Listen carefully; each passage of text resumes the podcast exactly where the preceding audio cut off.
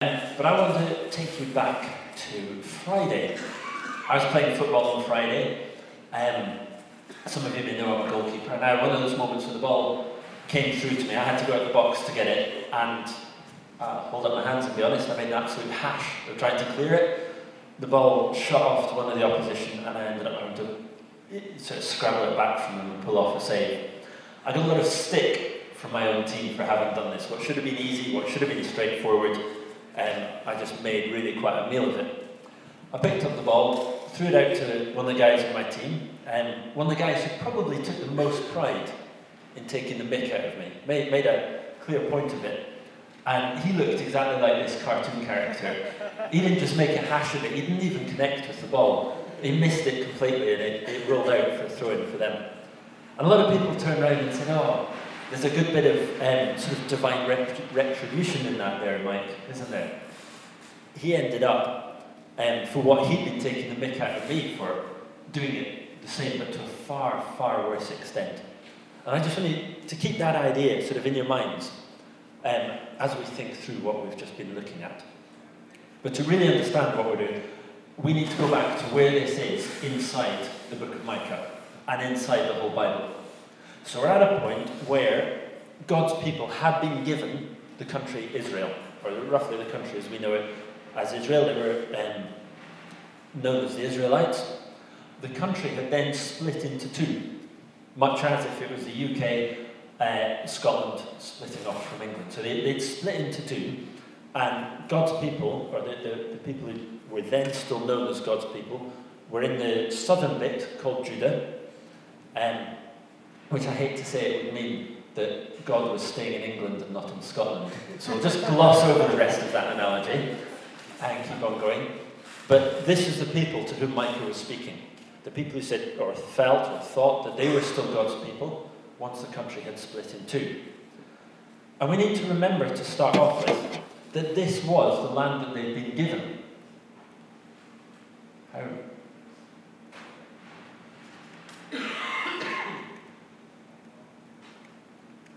don't think this is working. Can you just move it on? Thank you. Uh, this is the land that God had given them. Okay, we'll see, we'll see if the screen ever catches up with where I am. This is the land that they'd been given, um, and it's quite significant that this is the land that they'd been given. So remember that bit in your minds. Um, that all the people there would have known, should have known, much like we do, things like the Ten Commandments. They would have known God's character. So we see in the Ten Commandments, one of the commandments is uh, do not covet. And it gives us a list of things to not covet. But these people, clearly we see in what we've just read, were coveting their neighbour's land. They were coveting their neighbour's house. They were wanting everything that their neighbour had. We can see in the Old Testament that God thinks that, or tells us that social justice is very important. And yet these people were showing absolutely none of that. Inside the first five verses that we read, there were the references to taking land, to scheming, not just taking land, but to scheming. How can I get this? How can I get this person's inheritance? How can I get this person's house? And if you look down again, uh, look ahead slightly, verses 8 and 9. Verses 8 and 9 says, Say, lately my people have risen up like an enemy. You strip off the rich robe from those who pass by without a care, like men returning from battle. You drive the women of my people from their pleasant homes. You take away my blessing from their children forever. So they don't even just stop with taking houses, with taking land. They go on to take, well, the very shirt off their back. These people who are supposed to be God's people, who know or knew God's character, who knew God, who knew what God demanded of them, were really doing the exact opposite. So there, you can see the process, and again, and again. So God removed their land. These proud people, it says that God humbled them. He brought them low. They, normally, the, the, the people who are proud wouldn't be getting ridiculed. But it does say God is going to bring a disaster on them from which they cannot escape. They will be brought low. They will be ridiculed in the street. They will lose the land. And if we look at verse 5, when we think of it in this order, verse 5 is actually a very powerful but quite frightening verse. It says in verse 5, Therefore you will have no one in the assembly of the Lord to divide the land by lot. Now, dividing the land by lot was how they'd been given those pieces of land that they had as part of God's country back at the start. So that would be a real um, sort of spark in their heads, seeing God who had been there for them, who had been giving them his presence, withdrawing that. They no longer have that person to fight for them. Everything that they were proud of, everything that they had been given, they had not then passed on to other people. They were getting that taken away from them. So that's the first five verses. Can you read now from verse 6 through to the end of the chapter? And there are a second set of questions that go with that. So, verse 6 through to the end of the chapter, maybe get somebody in your group to read it out and go on and uh, look at the questions that go with that. Okay, so if you can wrap up the conversations there then. I've done it. Okay, so this second half of the chapter then starts now to look at what the people's reaction is when they're told this. Okay? If we look at what they're actually saying, they get their own prophets together to say, no, no, don't say that. Don't say that. Surely, surely, surely that won't happen. We can almost imagine them saying, well, but is this not a God who's uh, slow to anger and abounding in love? Surely he won't do that. Or perhaps they're saying, this is, this is, I don't like to hear that bit. We'll skip out that bit. Sort of reminded me, um, in a, I suppose it's a, a weekish analogy, of the um, Vicar of Dibley. Okay, I don't know if you remember or if you've ever seen the, the comedy The Vicar of Dibley, but I could almost imagine her being told by her um, uh, PCC, oh no, let's leave the nasty bits of the Bible out. Let's not do that. If we don't get that, uh, if, if we can skip the nasty bits, then we'll have more people come along to church, or the few who come will actually stay. And they can find a lot of reasons, I'm sure, to just to miss out the bits that are uncomfortable reading, to sort of gloss over them. But actually, I'd even think, I'd even say it goes a step further than that. When they come out with that sentence, um, sort of, surely that won't happen, sounds very similar to how the serpent spoke to Adam and Eve. Well, surely God didn't say that. That's, no, surely you, you won't die, did he say? A similar sort of thing. Let's, let's brush away the nasty bits. Let's convince ourselves this isn't going to happen. Let's convince ourselves that this isn't really as, as awkward or as uncomfortable as it seems. But when we think forward into the New Testament, it actually lines up um, very clearly, but again very uncomfortably, with verse 11. Look down at the second half of verse 11, and it says, If you found a prophet who said, uh, who prophesied for you plenty of wine and beer, he would be just the prophet for these people. Wouldn't it be nice to have a prophet who told you what you wanted to hear? As Jesus said, the people will gather round them, a group of people who will tell them what their itching ears want to hear. We like to hear nice things. We like to hear that we're going to become rich, that we're going to become powerful, and we don't like being told when things are going wrong. We don't like to hear that, it's uncomfortable. And those people were gathering around themselves prophets to say the same thing. They didn't like to hear this bit. But God puts in the middle of this, in verse 7, his own take on his own words. He puts in there the truth. Look at the second half of verse 7. He says, Do not my words do good to him whose ways are upright? He doesn't say, Aren't they nice things to hear? He doesn't say, oh, yes, that's going to be comfortable. God's word is described later in the Bible as being as sharp as a double edged sword. As sharp as a double edged sword isn't particularly nice or comfortable, but it is important. It is stuff that we need to hear. So God's saying, well, okay, my words aren't comfortable, they aren't nice, they aren't the kind of things you want to hear. But if you're upright, if you are, listen to what I say, if you will be teachable, then actually it's really, really important to listen. Now, I think at, at first glance we can look at the people back then, sort of two and a half thousand years ago, and say, weren't they awful? It says in, in verse 8, they've become enemies of God. Imagine doing that. Imagine being that nasty. Taking people's land from them, scheming, scheming to, to sort of tread down the people who are already downtrodden. But we have to be very, very wary of looking at people in the Bible and saying, well, at least we're not as bad as them. Or look at them. Look how bad they are. If you uh, did the um, Bible Toolkit seminar during the summer, then you might remember uh, the mirror tool. When we look at the Bible, God's telling us something about ourselves. And we need to be very careful that we don't miss the image that's there of ourselves, and we don't wander away and think, well, yeah, I'm not as bad as they are. Look at me, I must be quite good. Because that's exactly the position that they were in. Okay, if we look at verse 8, the people there are described as enemies of God.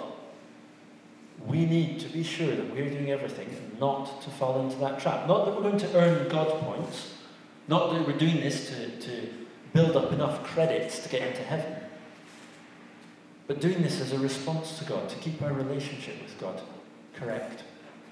Now, I said earlier on that God loves social justice, which could be a, a sort of uh, an overreaching theme of everything that was going wrong with these people. Not to say that it's the only thing, but it could be an overreaching theme.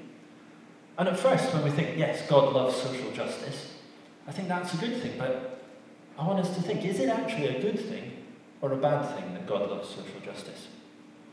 It's good because it, it matches up with everything else that we know about God. When God talks about uh, feeding the hungry, being kind to the poor, taking care of the widow, looking out for children, looking out for the weak and the oppressed, that all matches up. That all seems perfectly to hang together. It seems a good thing. It's nice to have a God who will look after the people who are somewhat more needy. But if God asks us to follow his example and to follow his teaching, I look at that sentence that God loves social justice, or I think about the character of God, and I think actually that makes me a little bit uncomfortable. The reason that makes me uncomfortable is because I then have to turn around and say, well, if I look at myself in the mirror, do I do that as much as I should be doing? Could I in any way be classed along with the people who Micah is absolutely slating in this passage? Could I be classed with them? Could I be open to the same punishment that God says so clearly that He has lined up for them in this passage? Now, I hope I haven't missed it in my own life, but I don't believe I go around scheming to nick my neighbour's house or to take land from people, to take the shirts off their back. But do I do everything to stop that happening? Do I make sure that what I buy does actually come from people who produce it responsibly, whether it's fair trade or whether it's under any other sort of label? Do I make sure that the people who I'm at work with, and it does even happen amongst adults, the people who are gossiped about, do I make sure I don't gossip about them? I don't join in treading down the people who are already that bit weaker? Do I make sure I stand up for them even? And I think when we took a good, take a good long, a good long look at ourselves, using the Bible as a mirror, perhaps this passage is going to become somewhat uncomfortable for us. Again, not so that we are aware of, oh, I've done all these things wrong, so I've got to make them all right to earn God points. But have we started to break our relationship with God? As uh, Elfie was saying last week, are we going into that heartbreaking of God rather than thinking of it just as rule breaking. We have to be very clearly aware of our own sin and our broken relationship with God. Because the big picture is the things that we knew at the start, everything that God gave those people, they then didn't pass on fairly, or didn't, uh, weren't good stewards of it. Are we going to be inside the same trap? Are we going to be accused of doing the same thing? Is our relationship with God broken in this way? God has set an example for us of how we should live, and we need to follow it. If I'm going to be specific from this passage, God loves social justice, so we must too. Now, reading this passage, it looks, at first glance, very hopeless. I personally became very, very aware of the ways in which I don't do things correctly, in the ways in which I don't stand up, the ways in which I can become complacent and proud, like the people in this passage. The way I can see my own relationship with God being broken because of what I'm doing. But inside there, there is one sentence where there is one word which should spark in our minds the hope that's there. This is not an entirely hopeless passage, and it is not an entirely hopeless book. Now, there'll be a lot more coming next week, where thankfully a lot changes. But for now, look back at verse 3. Let's look very carefully at the wording. This is God speaking to those people, and He says, I am planning a disaster from which you cannot save yourselves. At first reading, and when we follow the rest of it on, we see that they're going to be uh, losing their land, that they're going to be ridiculed in the streets. They're going to lose everything that they built up for themselves. But where it says, from which you cannot save yourselves, it doesn't say from which there is absolutely no salvation. We should remember that somewhere hidden behind all of this this seemingly hopeless situation. And I hope you're already a step ahead of me and see where I'm going. We say that, well, we can't save ourselves from this. But we've already spoken of and sung of this morning Christ who can.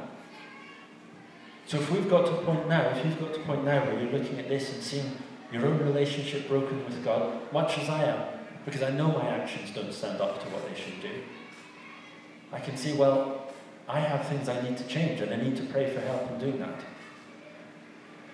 But when that word reminds me, when I read on into the next few verses, which Gareth is going to be taking us through next week, I'm so, so thankful for Christ, which means that that disaster is not there to overwhelm ourselves, overwhelm us. We cannot save ourselves individually. Christ can. Let's rejoice in that, and then let's get back to restoring as much as we can our part in our relationship with God, knowing that it's Christ who does the rest. I think I want to leave you with that um, certainly awareness of sin, but that great message of hope that we have. So that's where I'm going to finish. I believe, Emma, am I right? We've got one more song. So if the band wants to come up, and we'll finish off, Andy, I'm sure you'll tell us what's coming.